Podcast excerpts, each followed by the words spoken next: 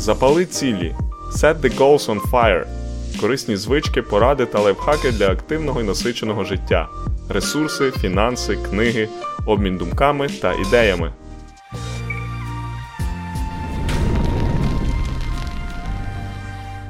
Привіт, запалювачі цілей! Ви просили, ми зробили. Цей відеозапис з нещодавньої живої події про фінансову незалежність, на яку мене запросили America House Львів. Ця подія була для широкої аудиторії. Тут є багато концепцій, які будуть цінні саме початківцям. Якщо ви давно дивитесь запали цілі, можливо, це буде радше нагадування про те, чому ми робимо те, що робимо, і чому важливо дбати про фінанси і баланс в своєму житті. Також ви можете порекомендувати це відео або аудіо своїм друзям, які тільки починають свій шлях до FIRE. Долучайтесь, насолоджуйтесь і приємного перегляду. Всім привіт! Радий вітати тих, хто завітав офлайн. Е, привіт всім, хто дивиться онлайн чи буде дивитися це в записі. Е, сьогодні маємо з вами чудовий хороший день переддень Дня Незалежності, День прапора. Е, на жаль, знаємо, що недавно по Україні були відбої тривог, і розуміємо, що в першу чергу ми вдячні нашим збройним силам України, завдяки яким ми можемо тут бути, можемо говорити, думати про різновиди незалежності, але в першу чергу незалежність України і українців це найважливіше. Е, тема у нас сьогодні фінансова незалежність, і будемо говорити про те, як з нею можна працювати, що робити на цьому шляху, щоб все-таки трошки краще працювати своїми фінансами, і будемо десь дискутувати, що в кого працює, що не працює, трошки дізнаватись думку е, вашу, думку інших інвесторів і рухатись в цьому напрямку. Отож, коротко про мене. Е, працюю бізнес-аналітиком, е, веду подкаст Запали цілі Goals on Fire. Назва пов'язана з фінансовою свободою. Financial Independence Retire Early – це спосіб виходу на ранню пенсію. Крім того, є засновником стартапу FireKit. Це платформа для того, щоб відслідковувати свої інвестиції, трекати своє багатство і досягати своїх цілей. Також маю різноманітні хобі, серед яких е, люблю читати, ділитися аудіокнигами. Е, пишу іноді про звички, про ціле досягання. Що з цього також з гостями обговорюю на подкасті. І загалом люблю ділитися ідеями перед тим, пропустивши їх через себе. Тому е, вдячний America House Львів за запрошення і за змогу бути тут. І поїхали далі. Про що ми будемо сьогодні говорити? В принципі, будемо згадувати, що таке FIRE, яка його цінність чому почати раніше це краще ніж відкладати на колись чи чекати умріяного рівня доходу, який колись може прийде або ні. Трошки про принципи фінансового добробуту. Е, в принципі, згадаємо базові інструменти, з якими можна працювати. Зрозуміло, що рівень аудиторії різний, але в першу чергу ця подія є для початківців, для тих, хто хоче дати собі якийсь стимул, почати дізнатись, е, покопати глибше. Поговоримо трошки про пастки, автопілоти, як людям важко, навіть коли вони думають, що хочуть заробити, важко їм іноді на цей шлях стати і що з цим можна робити. І в кінці порадимо деякі книги, ресурси і інші матеріали, в яких можна дізнатися більше про інвестування і, в принципі, підхід до FIRE. Е, як тут вже говорили раніше, я закликаю вас ставити скептично до більшості ідей, які я тут озвучую, пропускати їх через свій фільтр, через свій досвід, тому що немає універсальних правил. Е, це не є інвестиційні поради, це є якісь речі з досвіду, якісь речі з книг, якісь речі з того, що я бачив, працює в інших, що я пропустив через свій досвід. Але Будь ласка, якщо ви хочете якихось порад, зверніться до фінансового радника або запитайте в мене, я вам пораджу з ким попрацювати. Не приймайте рішення на основі презентації від е, хлопчини, якого ви почули протягом одної години. Так, от FIRE, Financial Dependence Retire Early. Е, ви прийшли сюди. Я б хотів зрозуміти. Підніміть, будь ласка, руки, ті, хто чув щось про FIRE або стикався. О, супер, дуже е, така прокачана аудиторія, десь та й чули. Хто не чув, це окей. Сьогодні ми з цим познайомимося. Тому е, не лякайтесь, е, це є абревіатури. Загалом, FIRE, як я говорив, це розшифровується як Financial Independence Retire Early.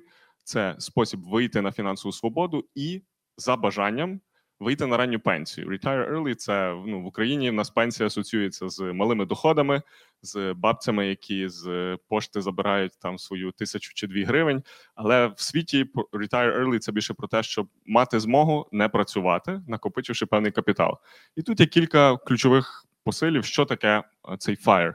В принципі, це підхід, де люди зазвичай молоді фахівці, які працюють в креативній сфері, в якійсь індустрії, де непогані заробітки, і при тому вміють достатньо відкладати.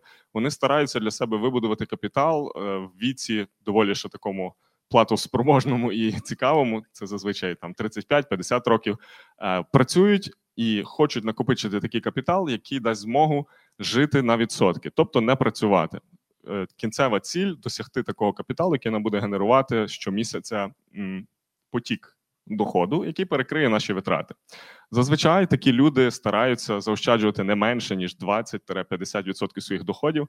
Не всім це виходить, і це нормально. Туди можна тягнутись. Хтось з вас, можливо, зараз не заощаджує, хтось в кредитах, а хтось е, там тільки при, придивляється. Але щоб цього досягнути в ближчих 10-20 років, треба трошки переглянути свій спосіб життя, почати заробляти більше або почати відкладати більше. Способів є достатньо, але це має бути свідомий вибір. Просто так на вас гроші чи фінансова свобода не впадуть. І так само, ну яка ціль, де ти орієнтир? Всі думають там мільйон доларів, 2 мільйони доларів, 500 тисяч доларів. Що є моя ціль? Вона в кожного індивідуальна, але загалом ви маєте орієнтуватись на правило 4% або зворотня це приблизно 25-30 щорічних витрат. Тобто, скажімо, ви зараз витрачаєте тисячу доларів в місяць. Ваша фінансова свобода це 12 тисяч доларів в рік які би звідкись капали. Звідкись це з вашого капіталу, з ваших інвестицій. 12 тисяч доларів е, це в рік. Якщо ми це помножимо на 25, це приблизно 300, ну 350 тисяч доларів. Тобто для такої людини, якщо вона накопичить ліквідний капітал, який буде давати там 7-8% в рік, а 4 з них ця людина буде забирати собі, то це в такої людини прийшов FIRE. Тобто сенс. Вийти на таку суму капіталу, з якої можна жити. Як туди прийти? Це вже шляхів є достатньо, і в принципі про 4% згадую в себе в блозі. Це таке відоме правило. Е, останнє тут є bullet point, про який не всі згадують. Всі завжди говорять заощаджувати, там забирати звідкись гроші, в чомусь собі відмовляти. Але сенс, що часто люди, які слідують FIRE, вони крім того мають достатньо інших інтересів. Це не тільки про те, щоб накопичувати багато грошей, кудись їх там відкладати і забувати. Це також про те, що можливо вам буде цікавий мінімалізм, можливо, вам буде цікавий есенціалізм, відсікати все зайве, там фокусуватись на чомусь важливому. Часто люди, які плекають дорогу до FIRE, вони. Е, трошки вміють виділятися від натовпу, тим, що іноді роблять е, такий незвичайний вибір, або такий вибір, який не зробить їхній сусід схожим рівнем доходу. І це деколи такий трейдоф. Ми щось відпускаємо і не беремо зараз дуже дороге, щоб в майбутньому мати на десятки чи сотні тисяч доларів більше капіталу, наприклад. Ем, загалом є дві таких великих фази: акумуляція і декумуляція. Декумуляція це якби витрачання. І тут візуально показано принцип, де поки ви молоді, поки ви в робочому такому е, дусі маєте сили, здоров'я, зазвичай це там від 20 до 65 років когось виходить швидше.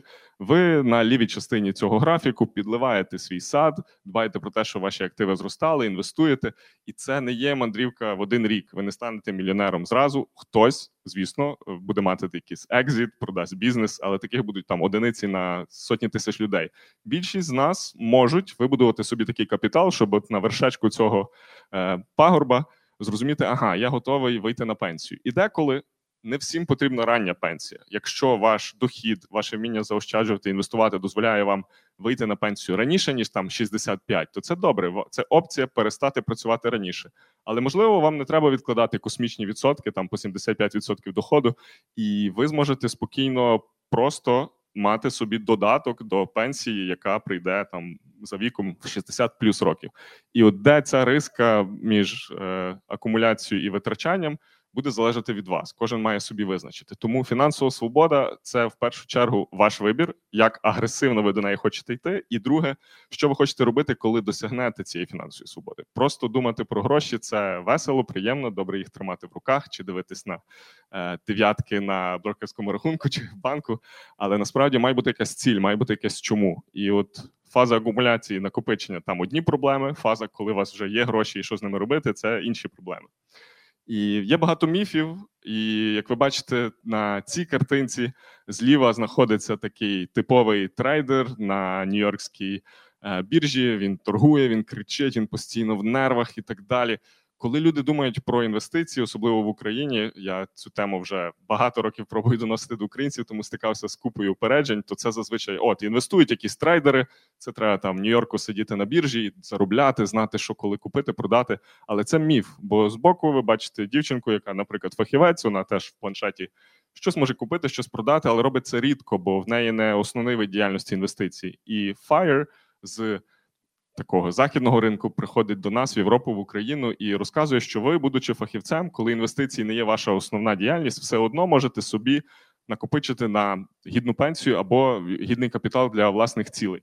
І говорячи про ваше чому, от FIRE і змога вийти на ранню пенсію, це якась відповідь, для чого мені ці гроші. Кожен з вас має подумати. Іноді ми щось відкладаємо. Каже, от коли я би мав цей мільйон, я б робив АБЦ, або мені потрібні гроші для того, щоб втілити щось. І е, фінансова свобода дає вам змогу не працювати там, де ви не хочете, або звільнити з роботи, яка вам не подобається, або там почати робити якісь філантропічні проекти, більше волонтерити тощо. Але це не значить, що ви маєте пахати на фінансову свободу, не бачити світу, а тільки тоді, коли досягнули якоїсь цифри, тоді вже брати за це. Ні, FIRE якраз вчить.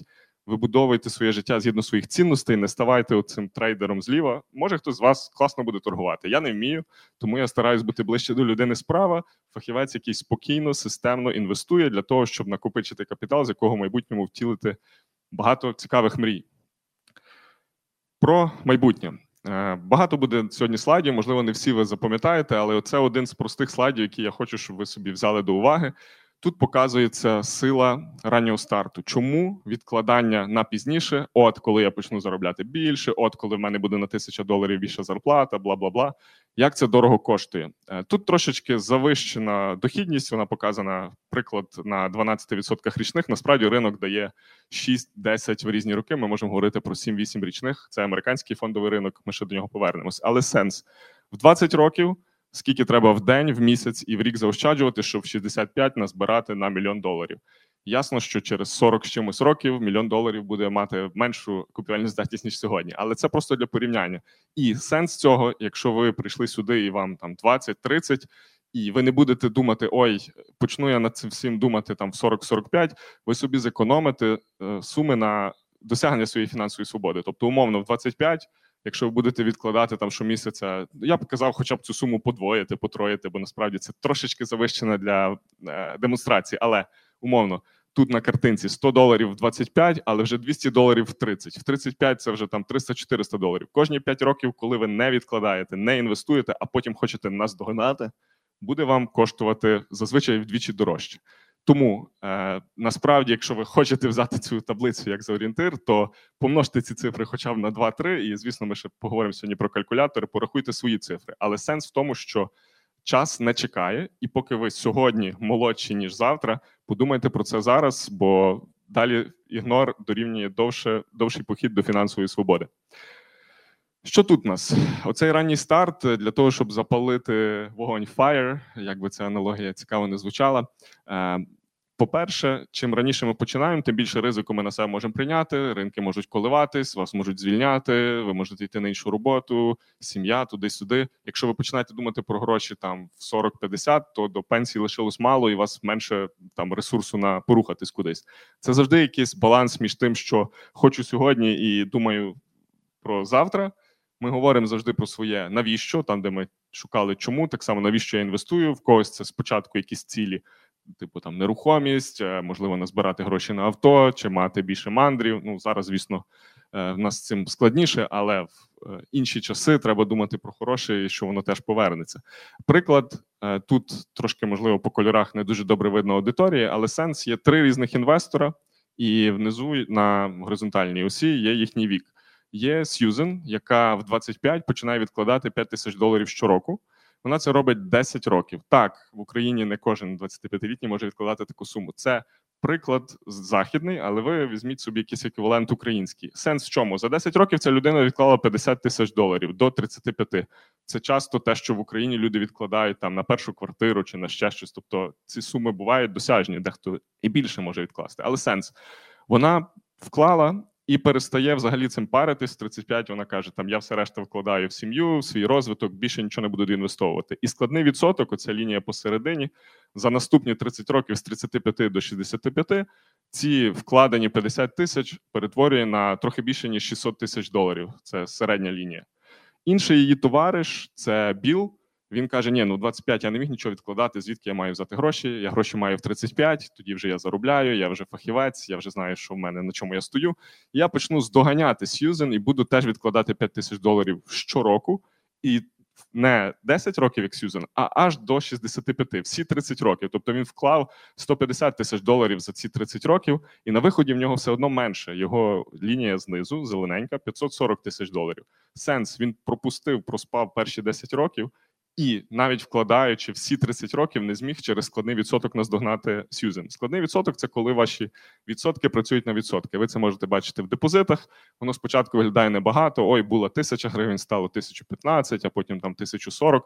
Але коли це в доларах, коли це 8-10 річних, і ви даєте горизонт, хоча б 20-30 років своє трудове життя, то різниці можуть бути суттєві. Але насправді найкращий приклад це верхня лінія. Це є Кріс, третій інвестор. Він не перестав. Він почав з 25 до 65 стабільно своїх 5 тисяч доларів заряджав. І на виході в нього є понад мільйон доларів.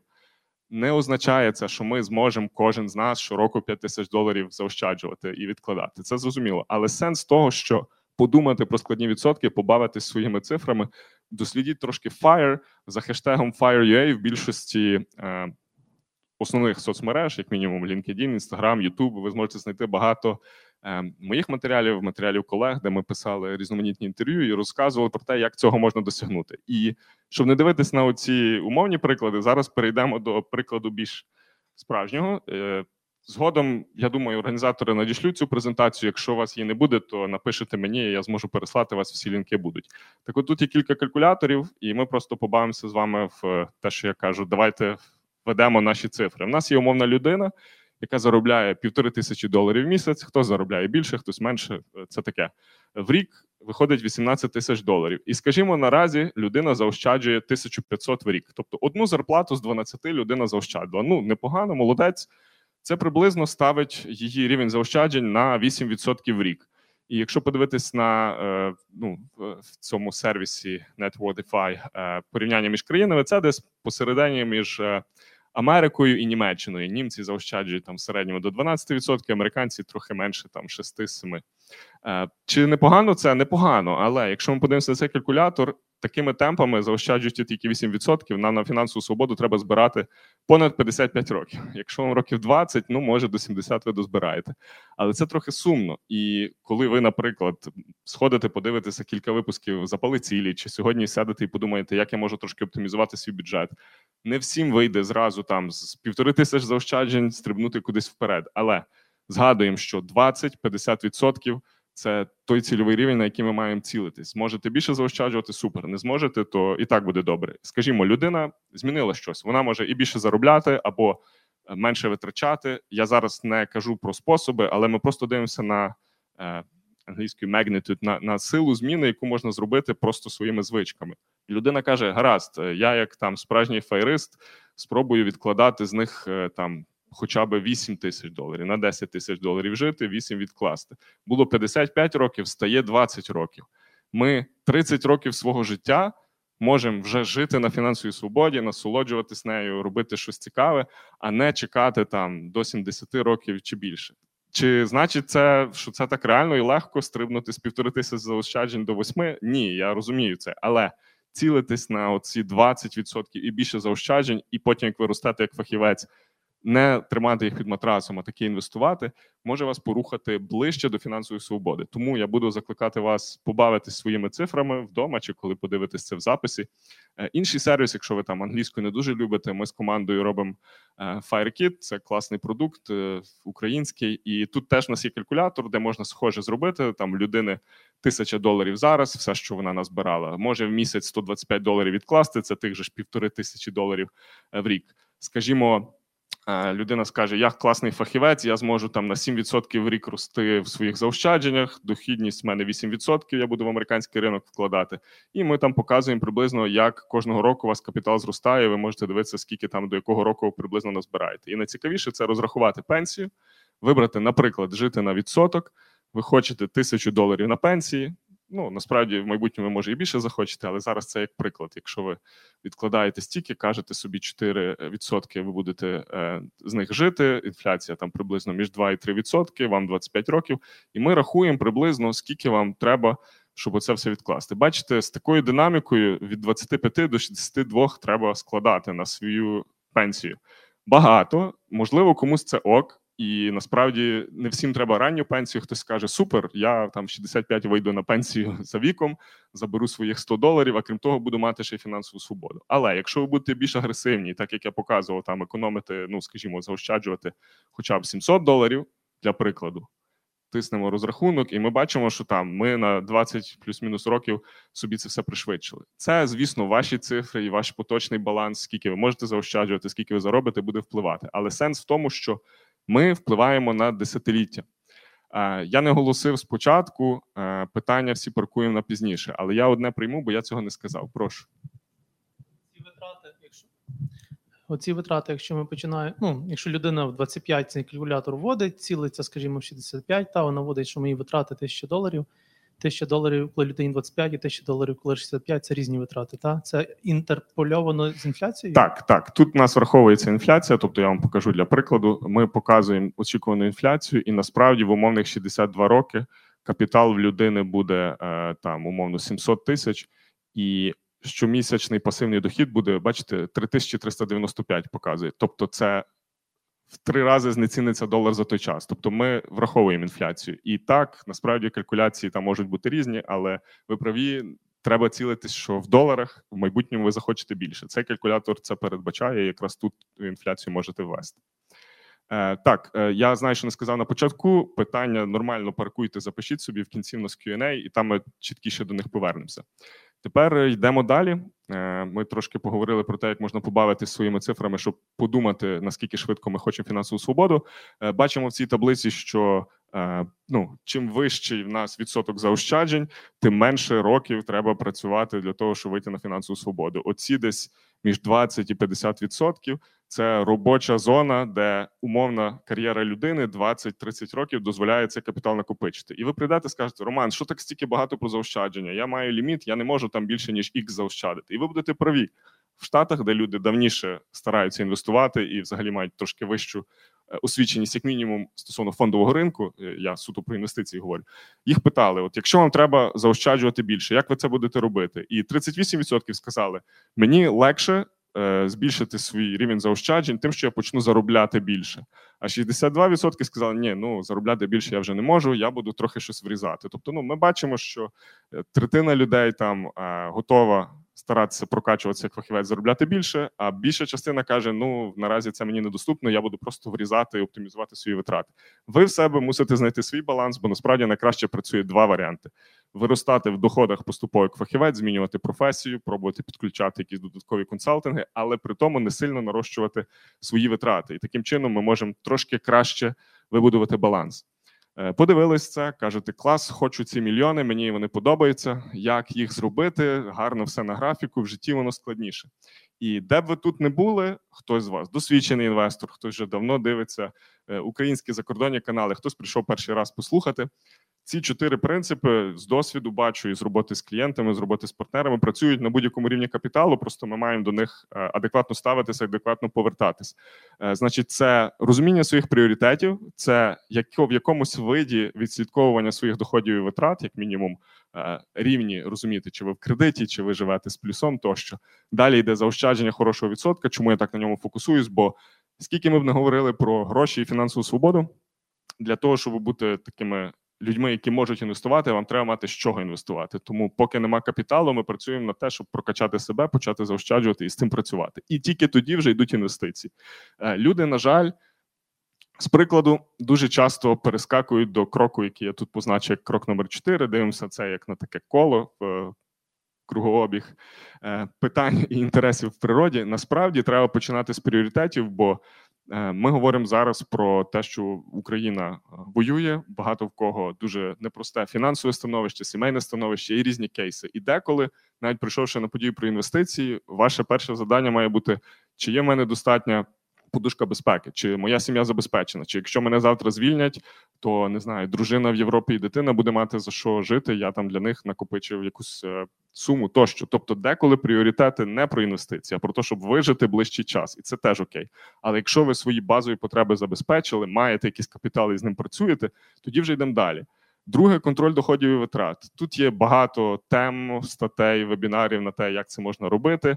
Я не буду зараз промотувати якихось додатків. В своєму досвіді пробував різне: вів і в додатках, вів і в Excel, і в зошитах, і е, там різне. Зараз я відслідковую суто зміну своїх активів. Це більше про відслідковування net worth, своїх чистих активів і загальної суми вашого багатства. І я вже не так активно дивлюсь в кожну категорію. Але для початку, якщо вам не пішов трекінг в додатках, то не ну не сумуйте. Більшості людей тяжко, бо щось робити постійно в телефоні. Е, звичка, яка болить, де ти бачиш, скільки грошей ти спускаєш в пусту щомісяця, вона неприємна. Тому ви себе за то не картайте. Що я бачу з прикладу, і в багатьох знайомих клієнтів, людей це працює.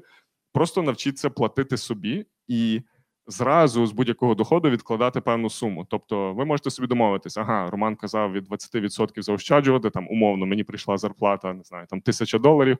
Я зразу 200 доларів кудись відклав і просто стараюсь жити на 800, не бачачи їх. Потім з тими 200 доларів що робити, це вже там подальше питання. І вам не треба далі ті 800 доларів розписувати. От стільки я в ресторані потратив, а тут я пішов, не знаю, там на концерт, а тут треба ще ж хочу подонатити, підтримати добрі ініціативи.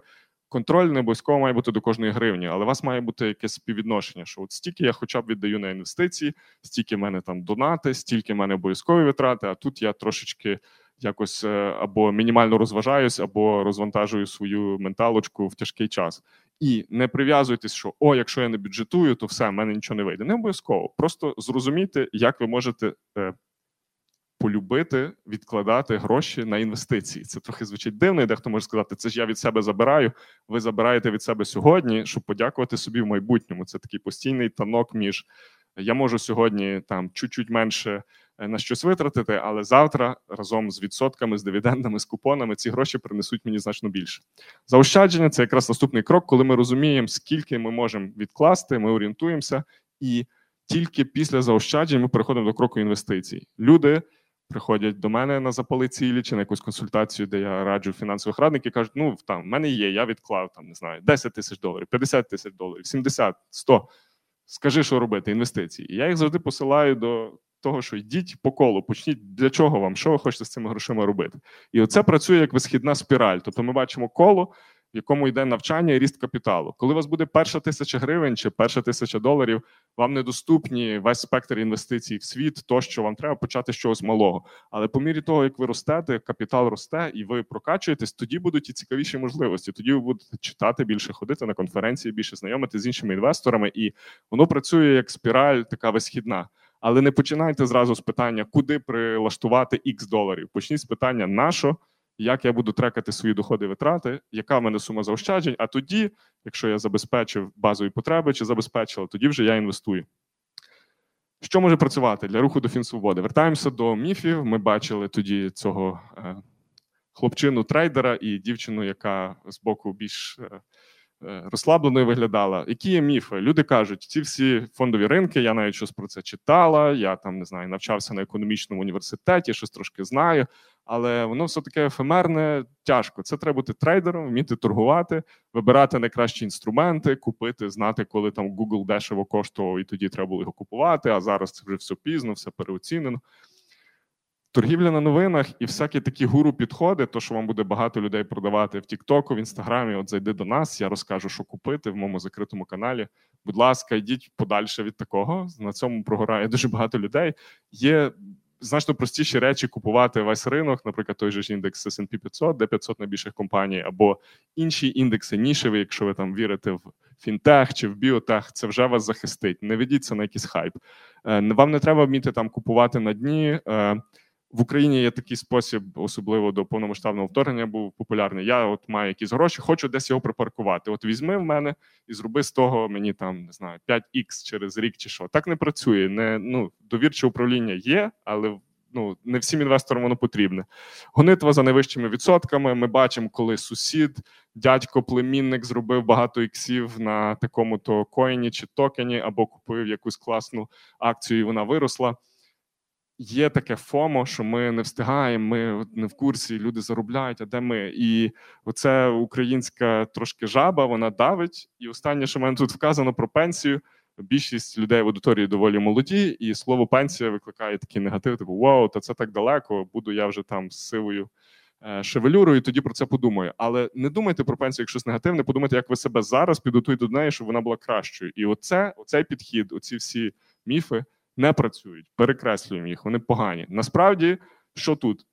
Ми, як свідомі громадяни, сьогодні на події про фінансову незалежність.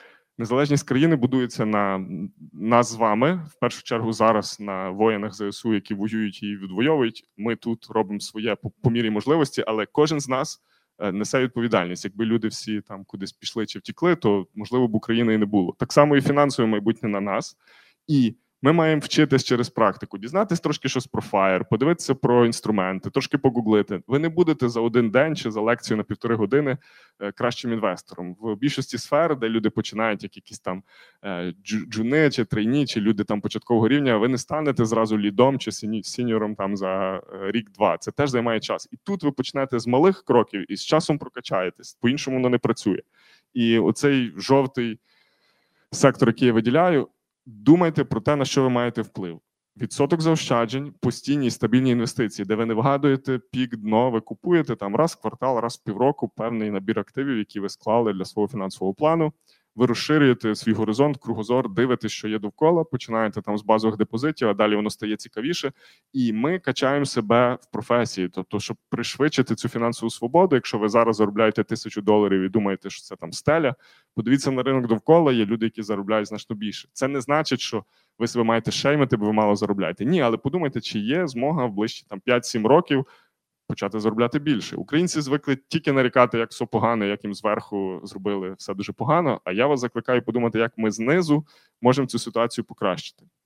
Про вплив на те, на що ми маємо вплив. Е, хто дивиться за поле цілі, знає, що мені доволі сильно резонує стоїцизм як філософія, як в принципі підхід до життя і Е, є блогери, які візуалізують е, стоїцизм на перетині з інвестиціями. Зверху вам тут може не дуже добре видно, але називається такий е, шлях стоїка до багатства. І спочатку людина заробляє, потім вона щось втрачає, потім знов ці гроші зростають. Стоїк розуміє, що будуть перепади як в настрої, в житті, в розумінні світу, так і в капіталі. І Нижня частина графіка це комбінація двох різних варіантів про те, що фокусуємося на тому, на що ми впливаємо.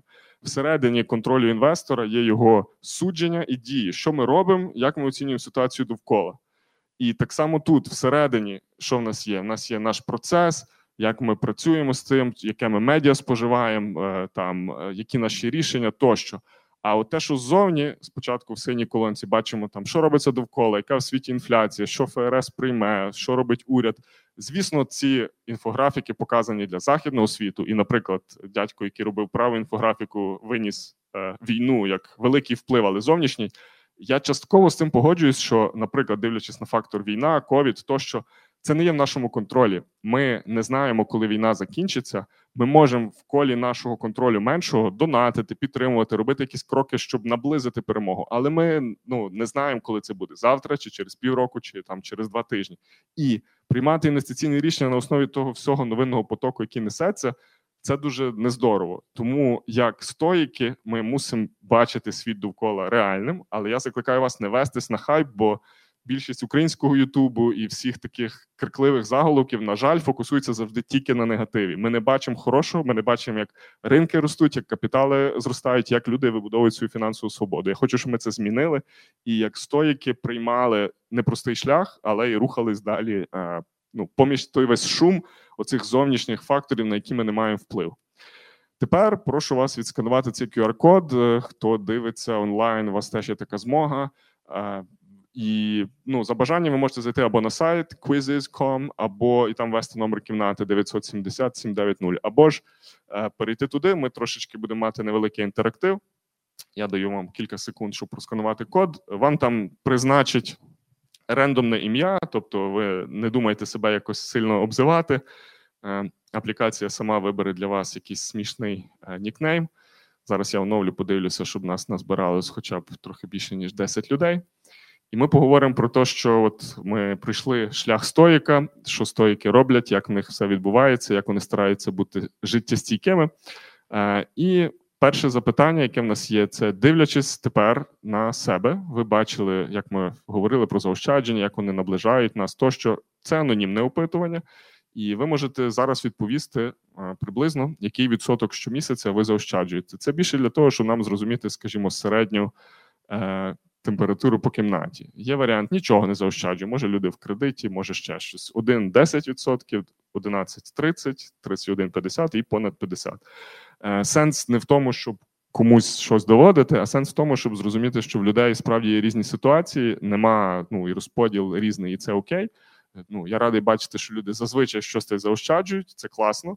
Ми бачимо, що там переважає в цьому голосуванні 11-30%, але є люди, які можуть і ближче до половини, навіть більше половини. Е, ті, хто рухається вище 11%, я вас вітаю. У вас більше шансів мати з чого працювати. Хто ще туди не дійшов, е, трошки вам є над чим попрацювати. І зараз ми вернемося до презентації. До чого я це все говорив? Наступний слайд показує вам статистику того, як заощаджують українські інвестори. Тут зараз у нас зібралися різні люди. Хто з вас інвестує, хто ще ні. Це дані двох різних груп. Е, одне опитування робив мій товариш Любомир Остапів в групі Українські інвестори, інше в українській групі Financial Independence Retire Early Я робив, і там було таке саме питання: а скільки ви Е, заощаджуєте, щоб потім інвестувати. Ця вибірка вже з людей, які інвестують. Тобто, це не просто пішли людей з вулиці, взяли. Там, звісно, цей відсоток був би нижчий. Але ви бачите, що домінує 20-50, 25-50 і на другому місці більше половини. Тобто ви мусите розуміти, що щоб мати як інвестувати, розвиватись в цьому, вам треба прагнути до тих значень. 5-10% – це чудовий початок, але поки ви не прокачаєте свій дохід або навчитесь трошки жити, е, те, що американці кажуть, below your means по своїх можливостях. Тільки тоді ви зможете якось інвестувати. Так, ці дані ще до повномасштабного вторгнення. Я впевнений, що зараз трошки сумніші показники, бо в нас є багато інших витрат, е, які йдуть не тільки на е, це, але це орієнтири, це люди живі, з якими ми живемо, працюємо, перетинаємося на інших інвестконференціях, і ви можете для себе розуміти, що ага, я десь хочу прагнути до цих двох категорій, або навіть ще краще, якщо у вас виходить, щоб будувати свою фінансову свободу. Е, Срібна куля на всіх можливих тренінгах, коли люди говорять про фінанси, завжди є питання: ну, це Америка, в Америці це працює. Ми зараз тут в America House, це частково ідеї, е, які все-таки зародились капіталістичному заході. Для нас це все нове. Це все тут не працює. Забудь, е, дай мені три активи, які я куплю, і буду мати фінансову свободу, бо все решта розбиратись, немає часу, не розказуй. От і пошуки срібної кулі це так званий там якийсь не знаю, грааль чи спосіб, як порулити все, чи там вбити всіх зайців одним каменем, рідко призводять до чогось хорошого. І насправді, на фоні того, що в нас ще війна, це все ускладнило ще більше. Немає якоїсь єдиної відповіді, де як це все зробити за один підхід, за е, кілька там е, кроків. І мій підхід, що нема такої silver bullet, нема срібної кулі. Нам треба навчатися, працювати і багато працювати, тому що ми, в принципі, перше покоління про ми і наше покоління це таке широко захоплює людей, там які живуть, працюють з часу е, незалежності України, і до того наші бабці, дідусі, мами, тати не завжди мали щось цікавіше ніж якась радянська ощадна книжка. А ми вже можемо це робити. Там з 17-го року більшість українців можуть легально інвестувати за кордон. Зараз є певні обмеження, але можна легально виводити частину грошей, і якось брати участь і в українському е, розвитку капіталу ринку, і в закордонному. Тому. Як би не було, від маски завжди будуть, чи буде війна, чи не буде війни. Ви собі візьміть до уваги, що е, треба вчитись і працювати, по-іншому не піде. Наступний, ви можете вернутися до себе в аплікацію або просканувати ще раз. Тут вертаємося до питання резильєнтності, наскільки ми стабільні. Зараз я відкрию е, голосування і перейду до другого запитання. Це про те, що е, оцінимо себе, якщо завтра вас звільняють, чи, на жаль, у вас пропадає дохід наскільки часу вам вистачить вашого доходу? І тут є кілька варіантів. Е, ви вже накопичили капітал, важко відповісти менше одного місяця, до двох місяців, до трьох місяців і там півроку і більше. Тут раніше ми говорили, хто скільки заощаджує, а тут же більше про те, скільки ви на сьогодні взагалі накопичили, щоб якщо прийде непередбачувана ситуація, ви якось могли це рулити. Ми дивились на інвесторів по Україні. Зараз ми дивимося, що тут домінує варіант е, наразі до півроку і більше. Чудово, радий за цих людей. Е, хто раптом не досканував чи там онлайн трансляції, подивіться або quiz is, можна ввести код 970 790. Е, загалом, ну підсумовуємо, що люди в цій аудиторії, хоча б два місяці якихось заощаджень мають, і в випадку чогось можуть маневрувати. Це непогано. Класно, що більшість аудиторії е, має півроку і більше заощаджень. Це дає надію в те, що е, люди стараються, і, на жаль, другий рік війни вчить, що треба мати запаси. Без цього ми не підемо. Тут дані групи рейтинг. Е, що вони робили на початку повномасштабного вторгнення, і потім трошки згодом, на жаль, за 23-й рік нема.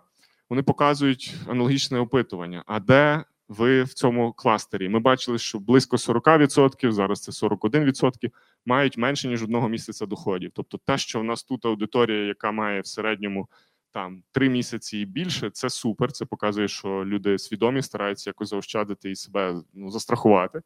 Е, збільшився за час кількох місяців повномасштабного вторгнення той кластер, де люди 20% вже мають до півроку і більше. Нема даних поки що за 23 рік, але посил, що подумайте, де ви в цьому кластері, подивіться на оточення довкола. Не всіх ситуація, наприклад, така хороша, як у вас. Може комусь треба якось допомогти посприяти, але тягнутись нам треба сюди вверх, бо і війна, і донати, і інші речі вимагають від нас е, такого більшого запасу, і треба бути до цього готовими. І тут більше для себе порівняти, а де ми знаходимося відносно більшості в Україні. Що по ландшафту інвестора, в що інвестувати, які інструменти і так далі. Це не є ключова тема сьогоднішнього вебінару, але я хочу базово згадати е, точніше сьогоднішнього живого івенту. А хто нас дивиться для для того, це вебінар. Е, Хочу дещо згадати. Загалом е, ця картинка від мого товариша Любомира Остапєва з сімейного бюджету. Е, тут є показано кілька речей. По-перше, на осі X ми бачимо ризик. Чим правіше знаходиться актив, тим він більш ризиковий. По осі Y – дохідність.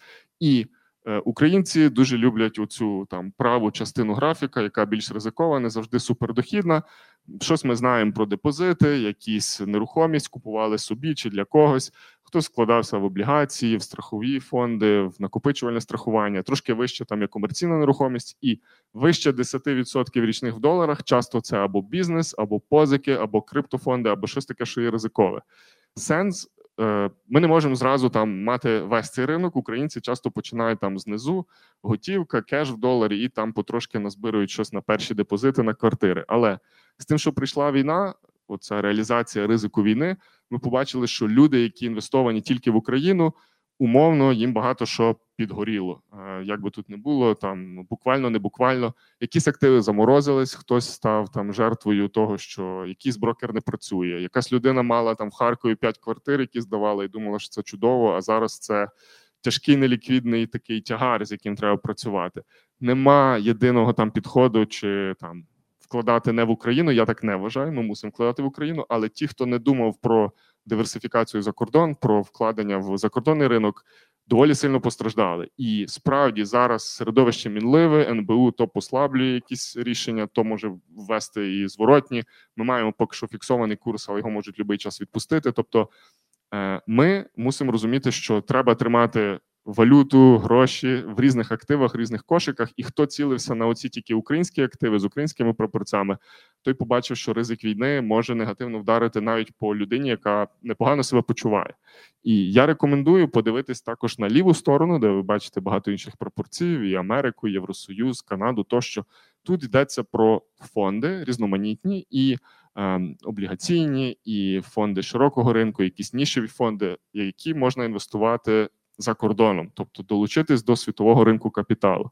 Зараз не йдеться про те, що давайте на Україну заб'ємо. Ні, е, я теж за те, щоб в неї інвестувати, просто тримати кошти тільки в одному активі чи тільки в одному місці не дуже доцільно. І рекомендую вам, якщо ви мало ще придивлялись до лівого сектору, трошки подивитись. Бо, як в мене тут вказано, ризик нічого не роблення часто вищий за якісь поступові кроки і бажання навчитись і вивчити, що ж це таке. Бо люди приймають цей статус-кво. Ну, якщо нічого не роблю, то гірше не буде. Може бути і гірше. Хто мав якийсь капітал за кордоном, міг допомогти сім'ям, міг задонатити. Частіше були це люди, які трохи були забезпечені, диверсифіковані. Хто все там тримав під подушкою? Ну може комусь помогло, а кому треба було через різні блокпости на сході е, йти з кешом е, в рюкзаку. Думаю, теж не дуже приємно. Хоч ніби він такий мало ризиковий, але я його бачите, показав, що він підгорає. Як це робити? І куди інвестувати в такий непростий час е, для себе і ну, для людей, з якими я працюю. Я прийняв таку парадигму, яка складається з чотирьох секторів. Скажімо, зліва це є ресурс, справа це є примноження. Як я вже казав, нема єдиного способу. Ну нема таких книжок, там як інвестувати в час війни, або що робити, якщо там ваш сусід е, дуже неадекватний, і ви можете там померти в будь-який час. Нема таких книжок, і ми мусимо їх писати з нуля самі. Але для того ми дивимося спочатку в лівий верхній сегмент. Ми ресурс. Ми не можемо говорити ні про які інвестиції, ні про підтримку держави, нічого, якщо ми залежні, ми не маємо запасу ніякого для інвестицій. Ми, можливо, там е, стаємо е, ну, людьми, яким потрібна державна допомога, чи тут, чи за кордоном. Тобто, якщо ми спочатку можемо забезпечити себе, заробляти щось відкладати, дати нашій сім'ї як прогодуватись, це вже супер. Перемога це другий варіант інвестицій. Це різні варіанти від е, військових облігацій, про які ми ще сьогодні згадаємо, до донатів, звісно, прямих фонди, типу Сергія Притули, Повернись живим, і також маленькі збори ваших друзів, товаришів, рідних і так далі. Оці дві частини е, ну звучить ресурс, але це в першу чергу про людей і про наше якесь повернення до.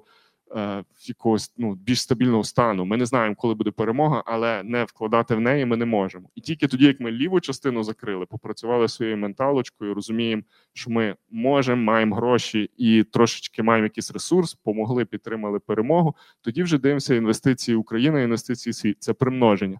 Тут можуть бути різні інвестиції Україна знову ж таки облігації, гривня валюта може бути е, різні бізнес-проекти. Там свій час промприлад дозбирував ще один раунд. Зараз відкривається багато інших там в нерухомості, в інших галузях. Треба дивитися, але, наприклад, там промприлад, до того там е, Urban Space, інші вони дали кейс того, що можна прозоро інвестувати і трошки більше розуміти бізнес е, в Україні.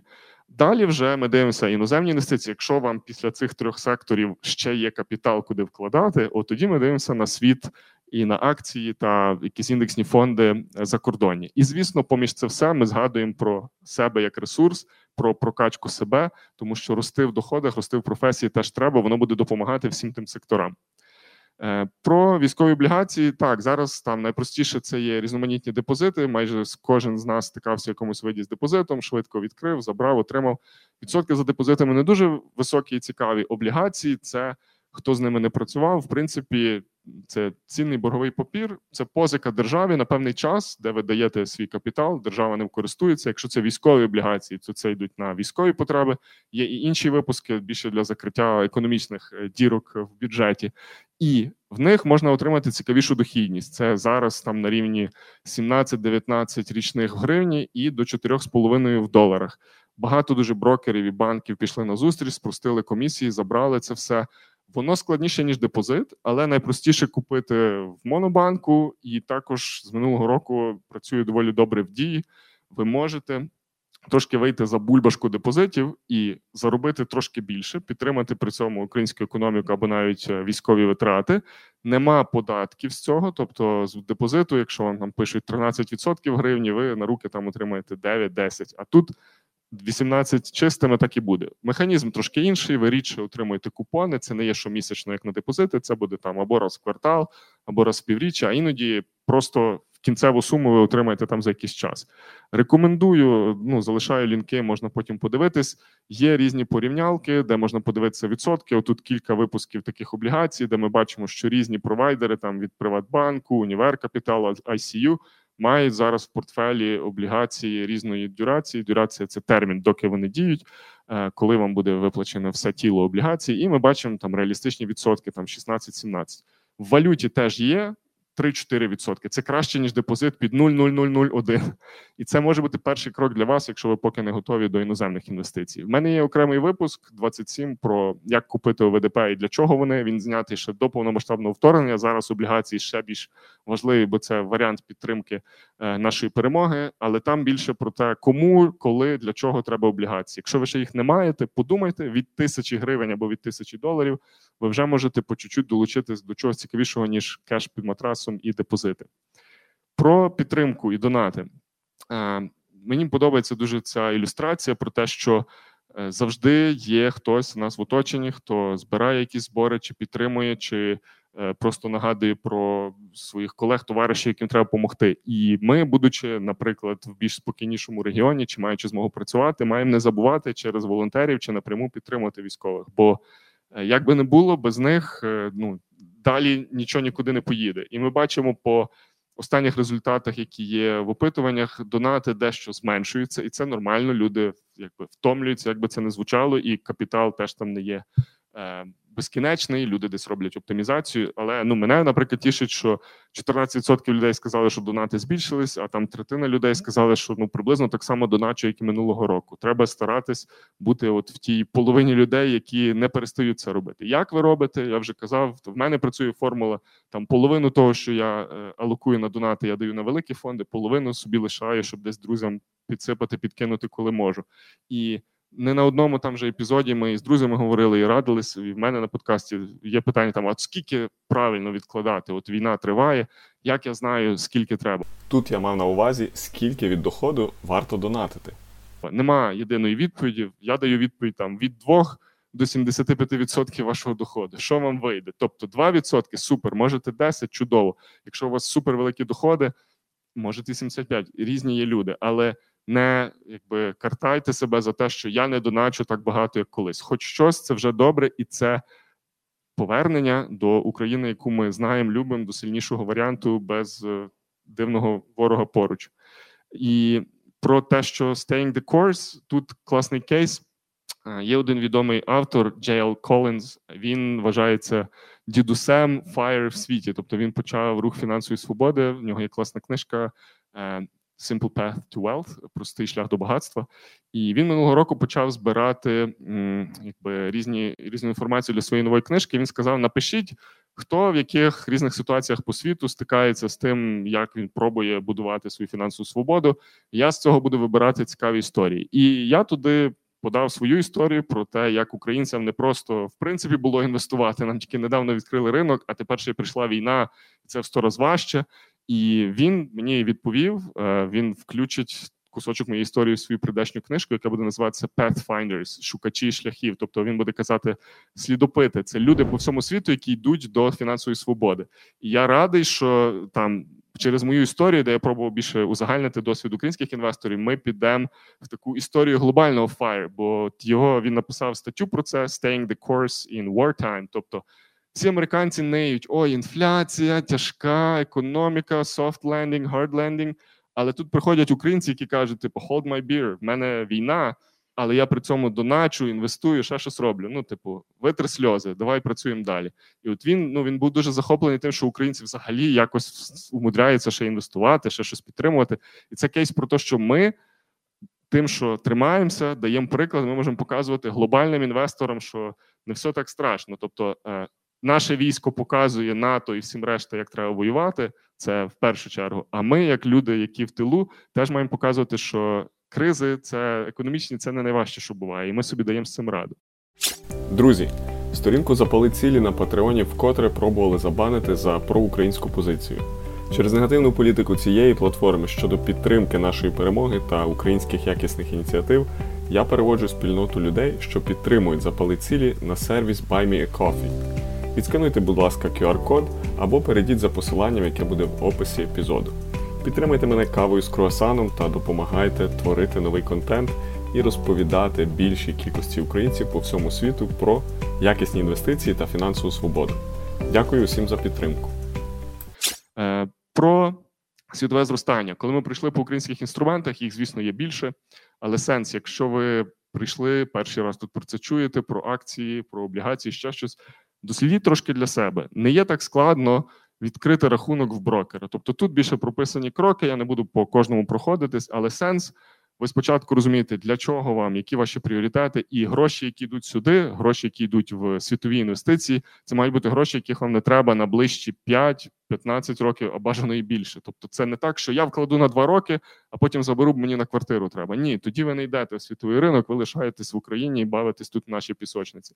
Але там, де ми будуємо фінансову свободу, де багато капіталу вкладаю я, там мої друзі, це як мінімум мати 50% капіталу, старатись не тільки в країні, де ви перебуваєте, а й за кордоном в інших юрисдикціях. І штати, як один з варіантів, брокер Interactive Brokers дозволяє українцям відкрити. Є інструменти і, скажімо, інструкції, як це все зробити. Поповнюємо рахунок. Зараз НБУ трошки обмежив нас не можна свіфтом як колись перевести. Я думаю, лібералізація з часом буде. Ну, міжнародні партнери нас підтримують, у нас хороші золотовалютні резерви, але ще рано відпускати курс, але все може змінитись. Тому способи є, як поповнити, можна знайти. Потім ми вже обираємо якісь фонди, купуємо і. Так, треба буде звітувати в податкову, бо у вас будуть капати дивіденди, у вас будуть якісь доходи. Це трошечки процес, який треба втягнутися. Це не є так, що нажав дві кнопочки, як в моно, і ти вже там власник е, інвестицій. Тут трошки складніший шлях, але сенс. Вам не треба починати з угадайки, там купити Google чи Facebook тощо. Я пропоную тут навіть на екрані наведені два фонди. VOO – це фонд, який реплікує S&P 500, це 500 найбільших компаній е, в Штатах. І VT – це фонд світовий, там здається понад 7 чи 8 тисяч різних найбільших компаній по всьому світу. З цих двох фондів можна почати. Просто там умовно ви будете мати перші 5 тисяч вільних доларів, переводити їх на Interactive Brokers, і з нього починаєте свій інвестиційний шлях. Основне, оцей останній пункт, коли ми заробляємо і постійно довкладаємо туди. Тобто, це може бути частина вашої фінансової свободи за кордоном, яка недоторкана, яку там важче буде е, там росіянам чи ще комусь хакнути. Воно буде ну, в більш захищеній юрисдикції. І сенс почати з простого. Воно виглядає складно, подивитись кілька інструкцій, по, ну, попробувати, і саме там ви можете отримати цих 7-10% річних. Але вони знову таки не приходять щорічно е, рівно як депозит по 10% щороку. Як це працює? Тут є короткий такий е, графік пояснення, сам графік довгий. Він показує цикли синенькі це бики, це періоди, коли ринок зростав. А жовтенькі внизу це ведмеді. На ринку це період, коли е, ринок просів на 20% або більше. Коли ви інвестуєте в фондовий ринок, ви маєте бути готові, що будуть часи, коли роками ви можете нічого не отримувати. Це не буде як депозит кожного місяця, гарно капнуло. Це ризик, який ви на себе берете. Але ми бачимо, що на горизонті там останніх 80 е, років синіх періодів було значно більше, і їхня висота, тривалість, ваш дохід в середньому був значно вищий, ніж у ці невеличкі падіння. І, наприклад, зараз, якщо ви помітите там останній жовтий період, ми досі там з піку 22-го року офіційно ще рахуємося в ринку, який ну вже може не ведмежий, але ще досі від'ємний. І коли люди дивляться на якісь знижки в Чорну п'ятницю, ще колись, ми завжди кажемо, клас, щось дешевше коштує, я докуплю, це класно. Але коли ринки падають, всі панікують, і от ці маленькі жовті кусочки історії. Там хайп, там новини, там криза. Але дуже рідко говорять про класне, коли ринок зростає. І зараз ринок в такій кризі непогано почати інвестувати саме зараз. Я це говорив і минулого року, і два роки тому. Ми не знаємо, де буде дно, коли Америка розрулить і піде вверх, а за нею може і весь світ. Але на довгостроковому горизонті бики, ті, хто вірить в плюси, е, точно будуть вигравати. Люблю дуже цю цитату, що фондовий ринок він протилежний до казино. Чим довше ти граєш, тим більший шанс на успіх. Тут показано, якщо б ви інвестували в S&P 500, це 500 найбільших компаній, це індекс VOO, який я згадував до того. І залежно від того, скільки ви тримаєте свою інвестицію, який шанс на те, що вона буде плюсова. Кожного дня 50 на 50, що у вас ринок або зростає, або впаде. 53% у вас все одно є, хто там вчив статистику, теорію ймовірності. Ви маєте е, англійською skewness, таку нахил статистичний до того, що ви будете завжди в плюсі. Але якщо ми справжні довгострокові інвестори, ми інвестуємо там на рік, 3-5 і далі. І там шанс бути в плюсі тягнеться до 100%.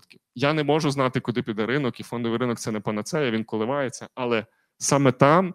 Е, ми можемо заробляти оцих 7-10%, щоб потім їх інвестувати, перевкладати і будувати отой свою криву капіталу вверх. Е, і багато інших можливостей. Тут просто так зібраний докупи портфель, купи всього, що ще можна купувати, вкладати. У нас є і крипта, і Web 3.0, DeFi, Хтось любить традиційні бізнеси, молочні ферми, квартири під здачу, там золото, бонди. Тощо насправді інструментів є багато. Сьогодні я не фокусуюсь на них. Про це можна подивитись в різних youtube каналах, трохи в мене, трохи ще десь. Сенс не загромаджуйте цим всім себе. Не починайте з того, що я мушу кожне з цього купити, попробувати. Почніть з простого. облігації, депозити, трохи готівки в різних валютах, купити перші фонди на міжнародній біржі. І далі, вже по мірі навчання, згадуємо цю спіраль.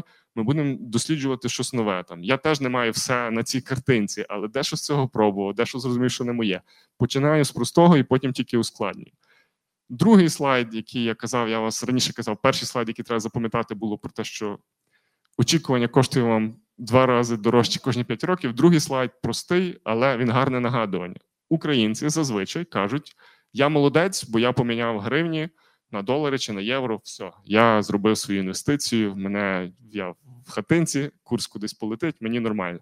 Але це не є диверсифікація. Диверсифікація має йти в трьох вимірах. Ми бачимо ці трикутнички. Валюта це тільки один з них. Молодці, якщо у вас не все в гривні. Ви зробили там перший крок. Але далі в нас є клас активів: це нерухомість, цінні папери, бізнес. От ми показали, що можна мати облігації, купити акції за кордоні. Може, в когось є свій бізнес, або ви починаєте стартап. Це теж диверсифікація. Ви не сидите тільки в готівці. І третя під рискою це країна розміщення. Це те, до чого я вас стимулюю. Не будьте тільки в Україні. Я люблю Україну. Ми тут живемо, інвестуємо, працюємо, платимо податки, але багато світового багатства будується за межами України, і туди долучитись теж треба. Тому. Друге, що ви можете запам'ятати з цього тренінгу, якщо все решта забудете, це оця картинка диверсифікації. Не тільки різні валюти, різні класи активів, бажано різні країни. По наших схильностях, з чим працювати, що робити. Е, класний термін англійською lifestyle inflation, інфляція способу життя. Я про це написав статтю кілька років тому, і там я пробував проаналізувати, як воно працює. Зазвичай ми. Е, отримуємо якесь підвищення, маємо більше грошей, витрачаємо більше, потім вже грошей нема, нам незвично, ми звикли там більше витрачати, на кращій автівці їздити. І треба заробляти більше, ну бо, я ж хочу відкладати, якось треба жити. І людина крутиться в цьому колесі. Є кілька таких симптомів, коли ви себе на цьому ловите, варто задуматись, чи чи воно мені треба, чи я приймаю справді правильне рішення, бо ми всі чули про інфляцію гривні, що вона там е, щороку може менше купити за цих самих 100 гривень, але в житті ми так само розкручуємо свій рівень споживання коли ви там були студент, ви по одному витрачали, коли ви там були якийсь менеджер початковий по другому, коли ви качаєтесь в професії чи йдете якусь високооплачувану професію, ви дуже піднімаєте свій рівень життя. І це непогано, але треба вміти мати десь той баланс між я трошки піднімаю рівень життя, але не так сильно піднімаю свої витрати. Сусіда хата біла, у сусіда жінка мила. Ми завжди бачимо людей довкола, трава зеленіша в когось. Е, завжди виглядає, що десь файно, а в нас не дуже нормально бачити людей довкола, нормально себе порівнювати, але краще дивитись на себе, чи живу я і моя родина там краще ніж три роки тому, чи п'ять років тому. Я це заслужив, можна собі дозволити. Це типовий кейс. Ми працювали над якимось проектом, вийшов бонус. Ну все, тепер я ж на себе потрачу, це можна. Що я кажу в такому випадку: пробуйте правила або 50 на 50, або 80 на 20, де так, якийсь бонус, неочікувана премія, 50% потратьте на себе, зробіть собі приємно, але 50% підіть і вкладіть в фонд VOO S&P 500 чи купіть кілька валютних облігацій на ринку. Тобто дайте собі баланс, подякуйте, але і подумайте про себе в майбутньому. Гедоністична адаптація це в принципі те, що ми феномен, що ми звикаємо як до хорошого, так і до поганого. На будь-якому рівні доходів, повірте, вам завжди буде хотітися більше, і це добре. Але з цим треба теж працювати і знати своє таке good enough, де, де моя достатність, щоб більше вже мені е, ну не хотілося. Е, скажімо так, хотітись буде завжди, але працюйте з тим, щоб вміти бути вдячні за те, що вже є. Е, те, що ми хочемо давати якісь зовнішні посили, є професії, де це треба, або є десь, де ми хочемо статусність підкреслити. Для цього треба там автівку, чи якийсь одяг, чи е, жити в певному районі. Іноді це має сенс, але не для всіх і не щодня. Так само ефект Дідро це про те, що е, Дідро колись там купив собі новий стіл чи новий столик, побачив, ой, а треба ж до нього і шпалери змінити, а вже шпалери змінив, то може і лампу нову. І так людина заходить в такий постійний. Е, такий круговерть е, витрат і не бачить, де зупинитись. І от мені зараз цікаво, чи ви що з цього помічали в себе? Може, були кейси, як ви з цим працювали? Може, хтось в аудиторії міг би нам дати коментар. Стикались в друзів в себе, може, якось з цим працюєте?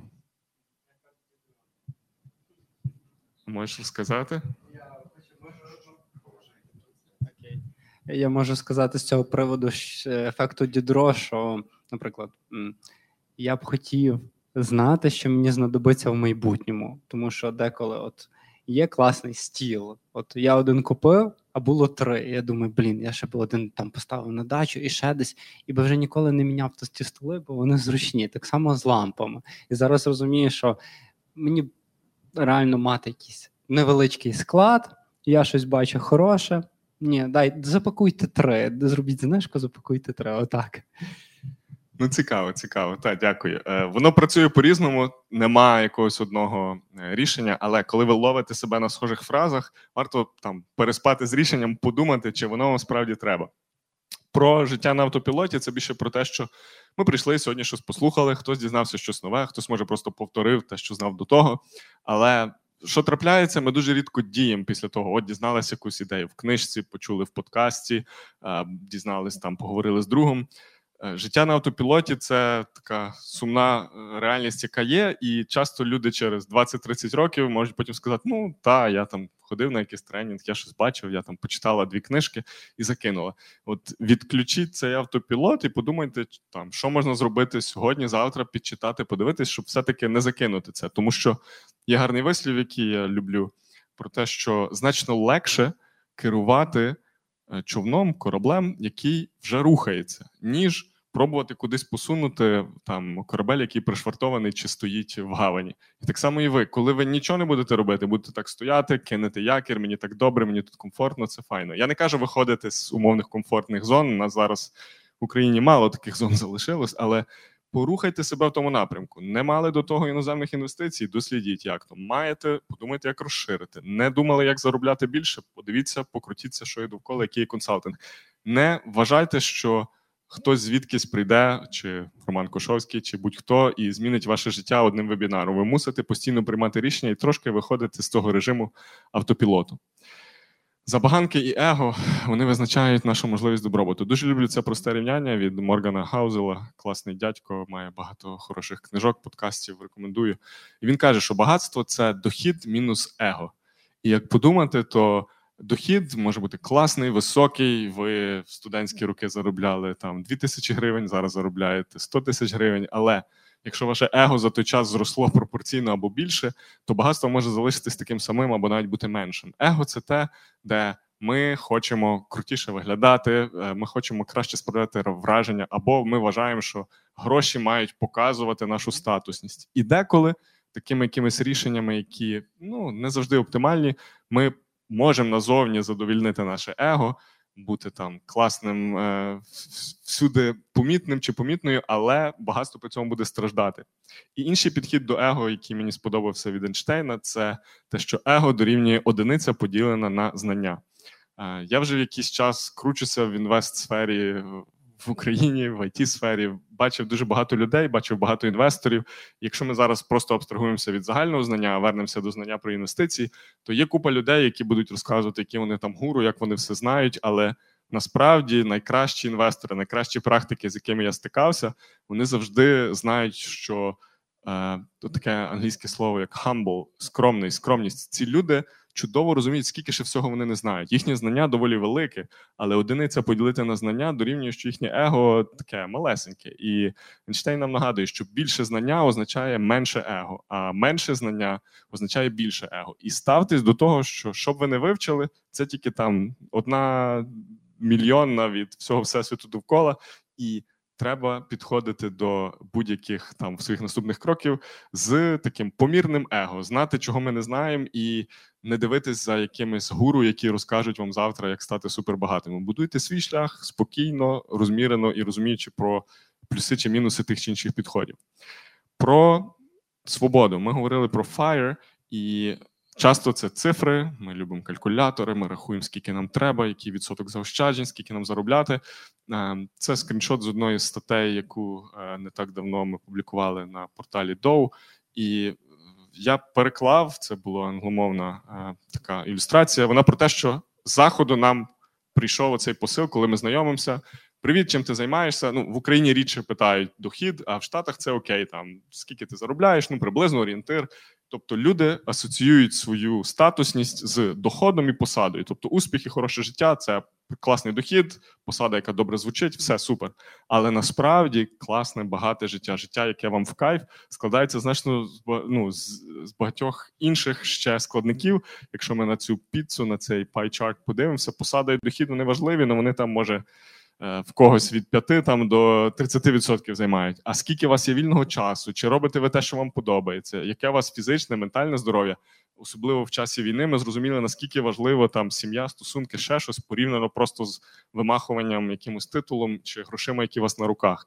І ви для себе кожен маєте зрозуміти, де такий варіант фінансової свободи чи вільного життя буде ближчий до е, того, що вам цінно. І тому я завжди людям кажу: дивіться на верхній графік, це окей, хотіти кращих посад, більше грошей, але не завжди ті, хто мають більше цього, що зверху, мають збалансоване краще життя. Інше. Недавно мені впало це до уваги більше про те, що такі кризи, як війна, як економічна криза в світі, багато звільнень, багато ще чогось, вони дуже людей ділять на різні табори, племена, і ми встигаємо тільки з людиною познайомити, зразу навішати там мільйон ярликів на когось. Цей простий графік розказує про те, що ми бачимо завжди тільки кусочок життя людини. І ми може, нам може не подобатися що там людина, ох, ти багато заробляєш, а так мало донатиш, або там не знаю, ти не так вдягаєшся, або ти не про такий фаєр говориш. От цей блогер знає краще, я хочу з ним інвестувати. Супер. Ви можете не знати, що в людини твориться там за колісами. Хтось бореться з тяжкою хворобою, в когось хтось з сім'ї помер. Та можливо, це не смерть на війні, але теж людині важко. Іноді ми приходимо до когось своїми посилами, своїми претензіями, не розуміючи, що в них робиться. Так само і тут. Як би ви не йшли до своїх фінансів, хтось буде класний інвестор, хтось завтра про це забуде. Будемо трошки добрішими одне до одного. Який би підхід, е, як би ви не будували своє життя, який би підхід до інвестицій не обирали про зміну звичок. Три книжки, які рекомендую, вони доволі класичні: Сила звички, далі Джеймс Клір, Атомні звички, і трошки з іншого боку, не примушуй себе таке антипуш е, від е, здається, Бенджамін Гарді. Що тут таке? Коли ми кажемо, так, треба збільшувати заощадження, або так, треба якось е, змінити в собі той підхід. Роман сказав, можна інвестувати в світ. Ну, почну я там колись з понеділка ще щось. І ми складаємо цей ідеальний план якого ми ніколи не втілюємо. І тут гарна цитата, де ідеальний це ворог хорошого. І значно ліпше мати недосконалий план, якого ми дотримуємося, не ідеальний, щось ми провтикали, в один місяць не відклали, ОВДП поки не купили, зайшли в крипту, ризикнули. Але це вже якийсь план, це вже якесь ваше навчання, і воно краще, ніж той ідеальний план в голові, який ви ніколи не втілите. Хештег good enough, він якби мене переслідує всюди. від там продуктів, які я розвиваю, чи якісь ініціативи, до яких я долучаюсь. Не все в мене ідеально і в вас не буде ідеально, але треба пробувати. І оці речі про зміну звичок, зміну підходу, чи в фінансах, чи в житті, ці книжки вам точно допоможуть. Якщо дивимося про Fire, хтось з вас може бачив мій блог, хтось ще не бачив, і ви скажете, цікава ідея, але ну треба зануритись глибше. Тут просто перелік епізодів які я рекомендую людям, які суто хочуть ближче дізнатись про такі пасивні інвестиції. Це там епізод номер 6 про важливість заощаджень, ранні кроки до фінансової свободи в третьому епізоді, про етапи фінсвободи, зрозуміти, де я на цьому горизонті, епізод 30. 10 способів більше заробляти. Ми говоримо про заощадження, але мало хто говорить, а як себе качати як фахівець. Це епізод 35. Далі там в 54-му ми обговорювали стовпи руху Fire. на скріншоті. Тут нудні інвестиції, яскраве життя це про мій підхід, де я стараюсь пасивно постійно інвестувати, але не вгадувати, хто там наступна мета чи чи е, Тесла.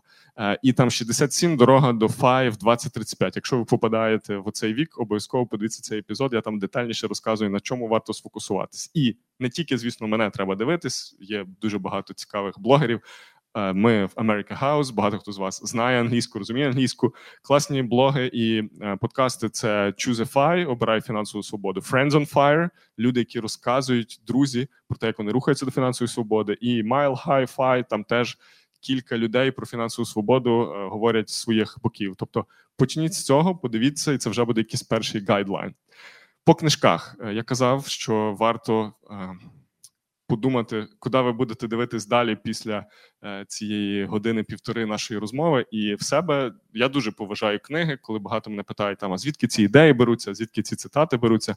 Багато що з цього є з книг, як би це попсово чи базово не звучало. І тут. Починаючи з простішого, найбагатший чоловік в Вавилоні дуже така, якби напевно, перша книга про фінграмотність так структуровано написана ще на початку ХХ століття. Українські варіанти інвестицій від мого колеги Любомира Остапєва Любов та бюджет, малюк та бюджет. Дві книги доволі класні. Далі йдемо трошки нижче. Для них бажано знати англійську, хоч є деякі переклади. Simple Path to Wealth Джейл Колінс. Це якраз простий шлях до багатства, як пасивними постійними інвестиціями можна збудувати свою фінансову свободу.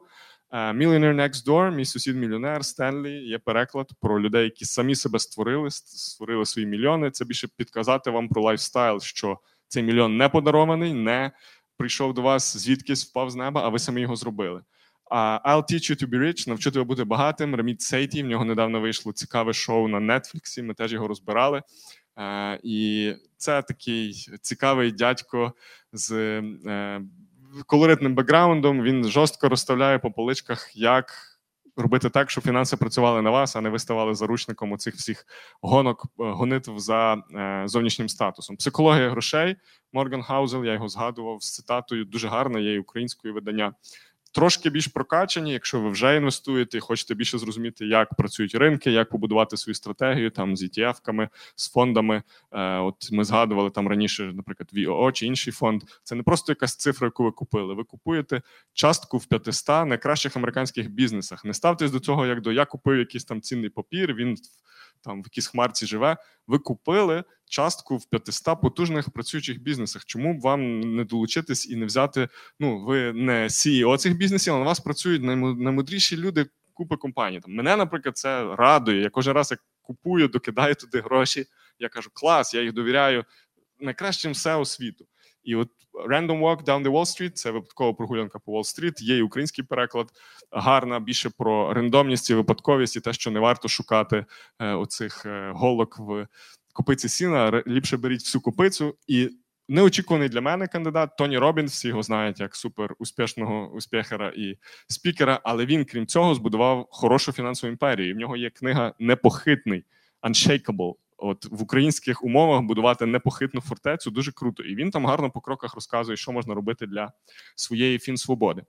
Е, Наступне в мене в блозі е, я ділюсь теж книгами, як я казав, слухаю, читаю багато. Щороку я роблю вибірку топ 10 топ 15 книг, і е, я в себе кажу, що завжди вільне змістовне життя воно більше ніж про фінанси. Не слухайте, не читайте тільки фінансові подкасти. Е, В мене є блог, називається Креатив розвиток пошук. В нього там можна собі зайти. Ви можете подивитися цю е, лінку. І кожного року я роблю. Сподобались, що в них класного, можна там за лінками перейти, подивитись. Сенс не в тому, що я там суто продаю свій блог. Я більше про те, що в тих підбірках я ділюсь не тільки фінансами, і я закликаю вас теж читати трошки е, далі, ніж фінанси, бо ну, життя багатше і цікавіше, коли ми дивимося і на інші речі: і здоров'я, і якесь благополуччя, і побудова стосунків з людьми. Це все дуже цінно, бо скільки ми грошей не назбирали, хтось з нас назбирає багато, хтось мало, але в кінці, е, коли е, рано чи пізно прийде час помирати, судити нас будуть не по грошах, а по тому, яке життя ми прожили. Про то, де дізнатись більше і ще трошки безкоштовних ресурсів. Е, завжди є змога піти на платний тренінг, е, отримати якусь фахову консультацію. Це все нормально. Але якщо ви на початкових кроках, то є кілька варіантів, куди я вам рекомендую звернутись. По-перше, за бажанням там е, долучайте Роман Кошовський в Фейсбуці, Інстаграмі, LinkedIn. Я завжди радий запитанням, цікавим думкам, коментам. Мій подкаст, Ютуб, запали цілі. Тут є багато випусків. Якщо ви перший раз заходите, то ліпше починайте там з перших і рухайтесь вверх до там 30-х, 40-х, 50-х. І далі я наводжу кілька курсів, вони є безкоштовні. І це якраз класний старт. Е, перший це особистий та сімейний бюджет. Ми його робили разом з командою Любомира Остапєва, якого ви можете знати. В нього є класний теж Ютуб канал Сімейний бюджет. І е, тут є база. Тут ви за годину-дві зрозумієте, там як контролювати свої фінанси, які види інвестицій, як вести доходи і витрати, Е, чому там варто заощаджувати з раннього віку, чи працювати з кредитами чи ні. Е, я був один з лекторів, але тут є багато інших хороших е, фахівців, які про це розказували. Наступний курс, який ми знімали з теж колегою і фінансовою радницею Аліною Шух, вона спортсменка і представляє організацію фінансових радників. Вони називаються управління фінансами. Спортивна кар'єра, але тут більше про нестабільні доходи, не так як про спортсменів. І тут теж Платформа зрозуміло, є тема, війна і гроші, ризики, як планувати досягати цілей, як інвестувати, які є види інвестицій, для чого качати свій особистий бренд. І ці два курси Прометеус, зрозуміло, вони є безкоштовні повністю. Останній курс я до нього ніякої афіляції не маю, я його не розробляв, але його робили е, CFA Society Ukraine. Воно теж непогане про основи фінансів інвестицій.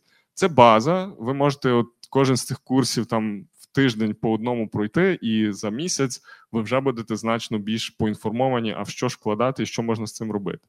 І якщо вам цінно в принципі дізнатись більше щось про людей, які люблять FIRE, е, слідують цій філософії в Україні. Ми її адаптуємо вже багато років під наші реалії. То є така група. Financial Independence Retire Early Ukraine, Fire Ukraine. Е, додавайтесь, тут є різні дискусії, і От, наприклад, цей івент ми теж тут анонсували. Може, хтось з вас і прийшов через цю подію. Е, І в кінці, якщо ви вже трошки інвестуєте і щось та знаєте в розподілі активів, у вас є більше ніж просто депозит і там заначка, і ви хочете десь це все трекати, то запрошую до нас в сервіс FireKit. Ми українські. Е, хлопці і дівчата розробляємо його вже другий рік, стараємося його покращувати, і там люди можуть трекати теж своє багатство, свій шлях до FIRE, і якраз цей калькулятор, який я раніше показував україномовний, він теж звідти. Е, от, е, в принципі, на цьому в мене все. Але я ще маю до вас одне питання: вернутись в Quiz Is і залишити по можливості фінальне, фінальне питання було про.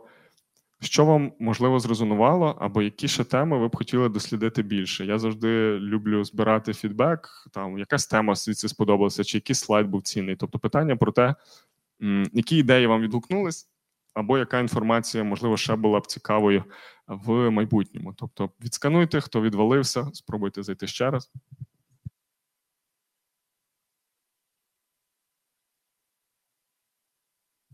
Там нема відповідей, там трошки треба покреативити. Можна дати фідбек, можна сказати, наскільки було е, нудно чи цікаво, або які теми ви б хотіли дізнатись більше після цього, як трошки послухали нашого спіча. Це більше для того, щоб зібрати фідбек. Е, Зараз подивимось, е, що ви нагенеруєте. І в кінці е, залишаю також слайд для того, щоб швидко добратися до тих посилань, які я показував на попередньому слайді, те, що стосується FIRE, освітніх курсів. Е, отут за цим QR-кодом все зібрано в одній е, такій групі посилань. Вам буде зручно це відсканувати, подивитись. Зараз подивимося на ваш фідбек, і тоді перейдемо до QA сесії. Заплатити собі 5 років ігнору, двічі дорожчий вихід на пенсію. Так, класно про диверсифікацію і те, що облігації краще за депозити. Так, з них не треба податків платити. Можна інвестувати за кордон, цікаво більше про механізми. Так, так, є про це матеріали. Е, Так, варто починати інвестувати, і щоб не починати з усього.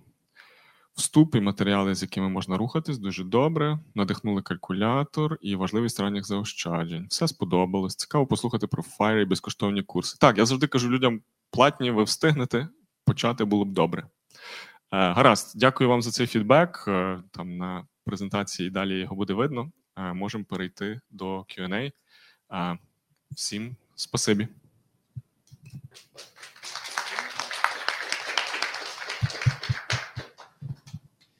Дякую, Роману, за гарну презентацію. Маю таке запитання е, про ризики. Ми говорили про ризики, що інвестиції це завжди ризики. Є класний насправді графік від Любомира з таким базовими приблизно баченнями, які типи активів до яких категорій ризиків відносяться. Але насправді життя вносить завжди свої корективи, і те, що здається, здавалося би. Е, ну, досить надійним і консервативним е, інвестицією може бути насправді досить ризиковано. Наприклад, інвестиція в нерухомість за кордон, та може бути якісь там природні катастрофи, як, наприклад, в Туреччині минулого року був землетрус, та можуть бути ще якісь штуки. Чи є якісь можливо ще інструменти, які можете порадити, як правильно оцінити свої ризики, щоб потім їх відповідно диверсифікувати в портфелі? Е, хороше питання, дякую. Е, я думаю, що до ризиків треба підходити з двох боків. По-перше, е, будь-які варіанти візуалізації, що де на ризику знаходиться, вони, звісно, суб'єктивні, але з них добре починати. І супер, що там є різні опції. В першу чергу ми вертаємося до оцінки свого ризик профілю. Є багато різних сервісів, і я знаю, OneGuard робить, і мені здається, BlackRock теж мають. Тобто, це сервіси, де ви проходите певний е, набір запитань, і в кінці вам говорять про якийсь ризик профіль. Він більше про те, щоб оцінити себе. Ну я наприклад, я припускаю, що е, там ти про це знаєш, але люди можуть не знати. Саме цей сервіс дозволяє себе оцінити, де я на цьому горизонті дуже ризиковий інвестор чи не дуже ризиковий. І іноді деколи ці сервіси пропонують навіть, що о для тебе там 40% акцій, а 60% щось більш консервативне. Тобто почати треба з е, оцінити свій ризик профіль. Ще не дивимось на активи.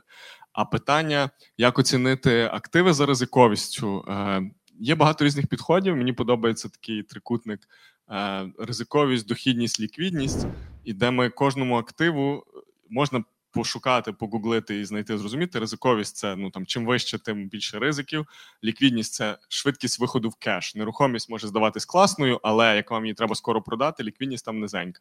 І дохідність це умовні там американський фондовий ринок дає нам 8, українські депозити дають там 17, але ризики України не співмірні там з Америкою, тому ми це розуміємо. Тобто, я б сказав спочатку пройти свій ризик профіль, зрозуміти за потреби в кількох сервісах, визначити, ага, я там помірно ризиковий, і від того робити розподіл акцій, облігацій, інші активи, де дивитись на які різноманітні сервіси бувають. Ну так з голови не скажу, але я б казав піти якраз на в кілька статей, де порівнюють от ліквідність, е, ризиковість і дохідність, і там пошукати, тому що ну.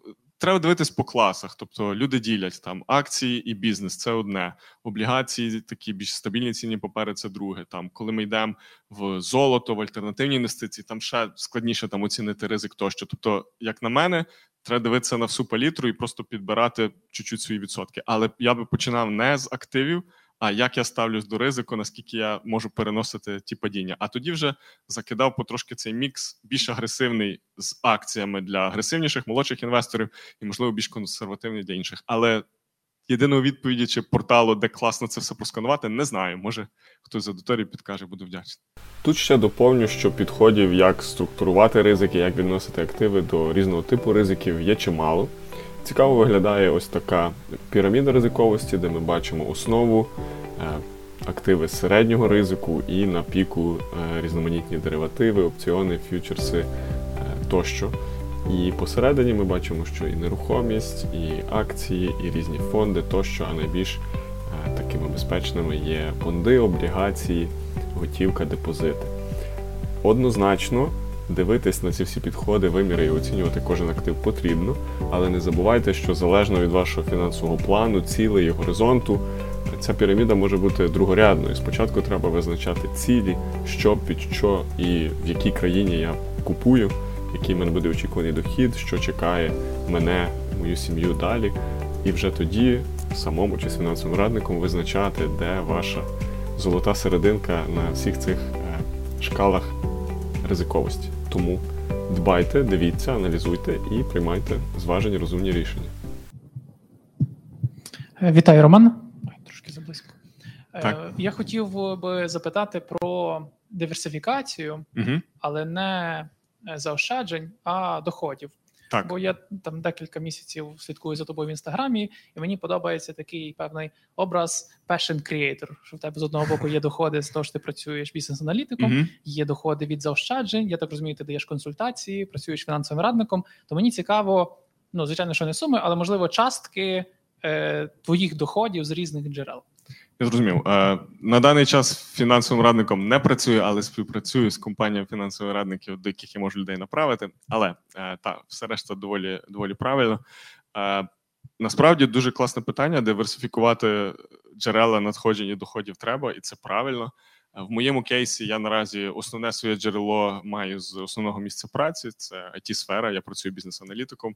Я теж там не був народженим айтішником і закінчував колись міжнародну економіку. Мені цікаво, як рухається світ, як працює бізнес. І так я прийшов до бізнес-аналізу і до продакт-менеджменту. І я б сказав, що е, там мій основний дохід складає ну в різний місяць там від 65 до 80% моїх доходів.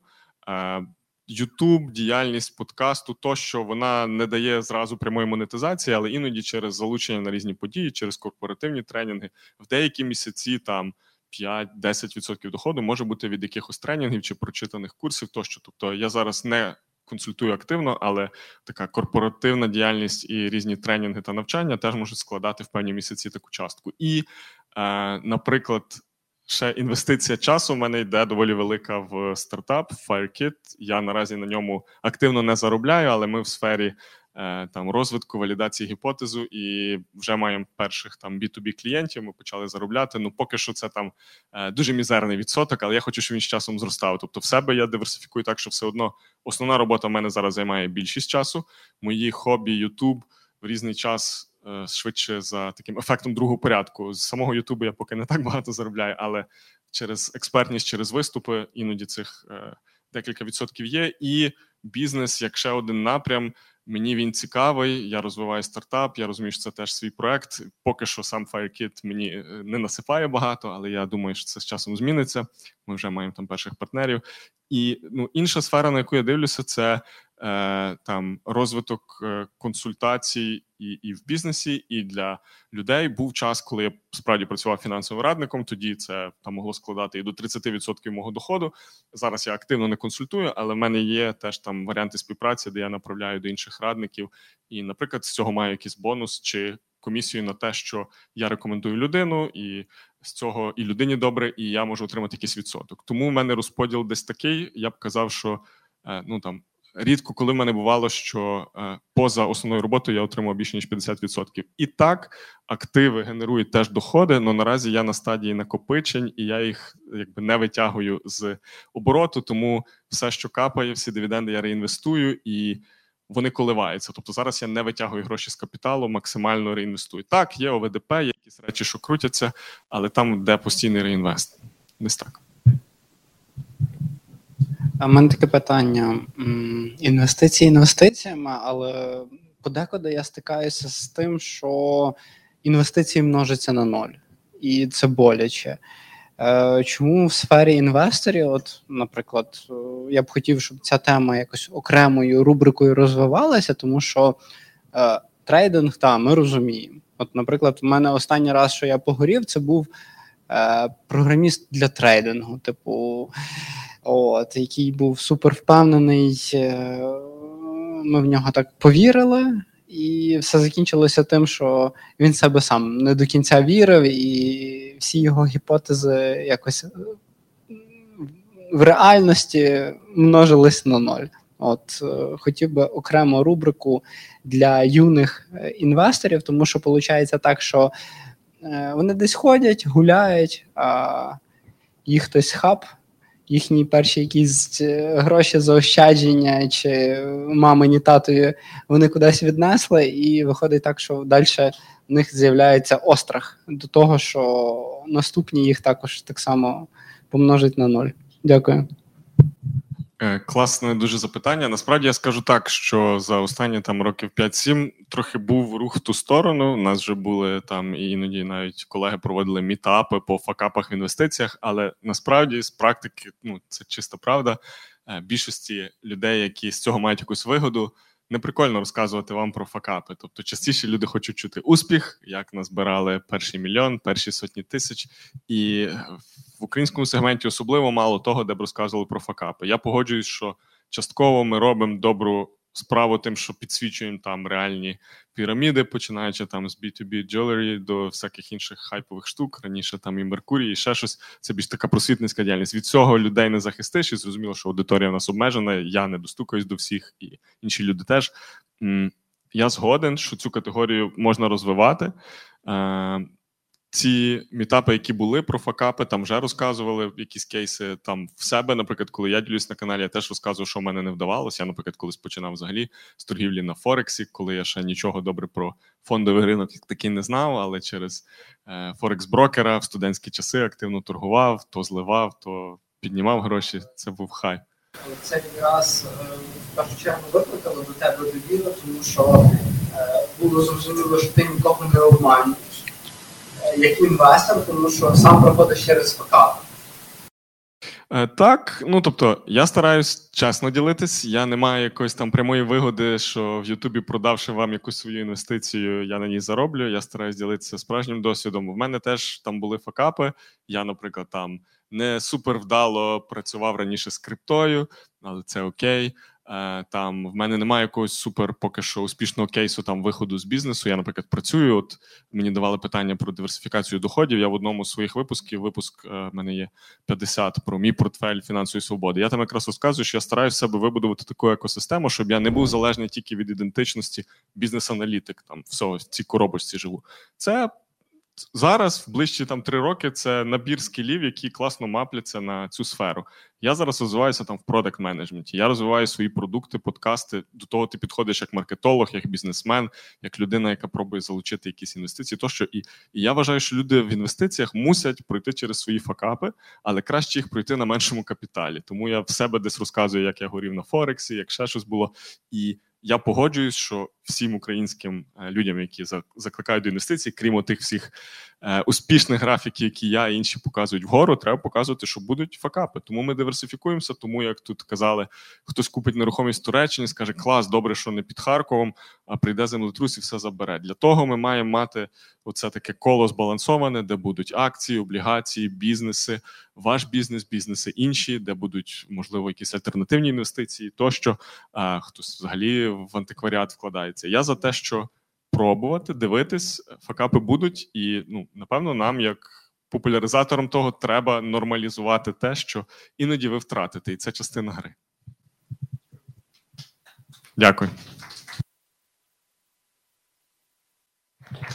Я поки ми не закінчили, скажу, що про гроші в американському домі ми ще будемо говорити е, у суботу, 26 серпня. Але цього разу про те, як агресор заплатить Україні за те, що він тут наробив. Приходьте до нас на четверту на лекцію Гліба Канєвського. А тепер дякуємо, Роман Кошовський. Дякую всім. Все, нападайте.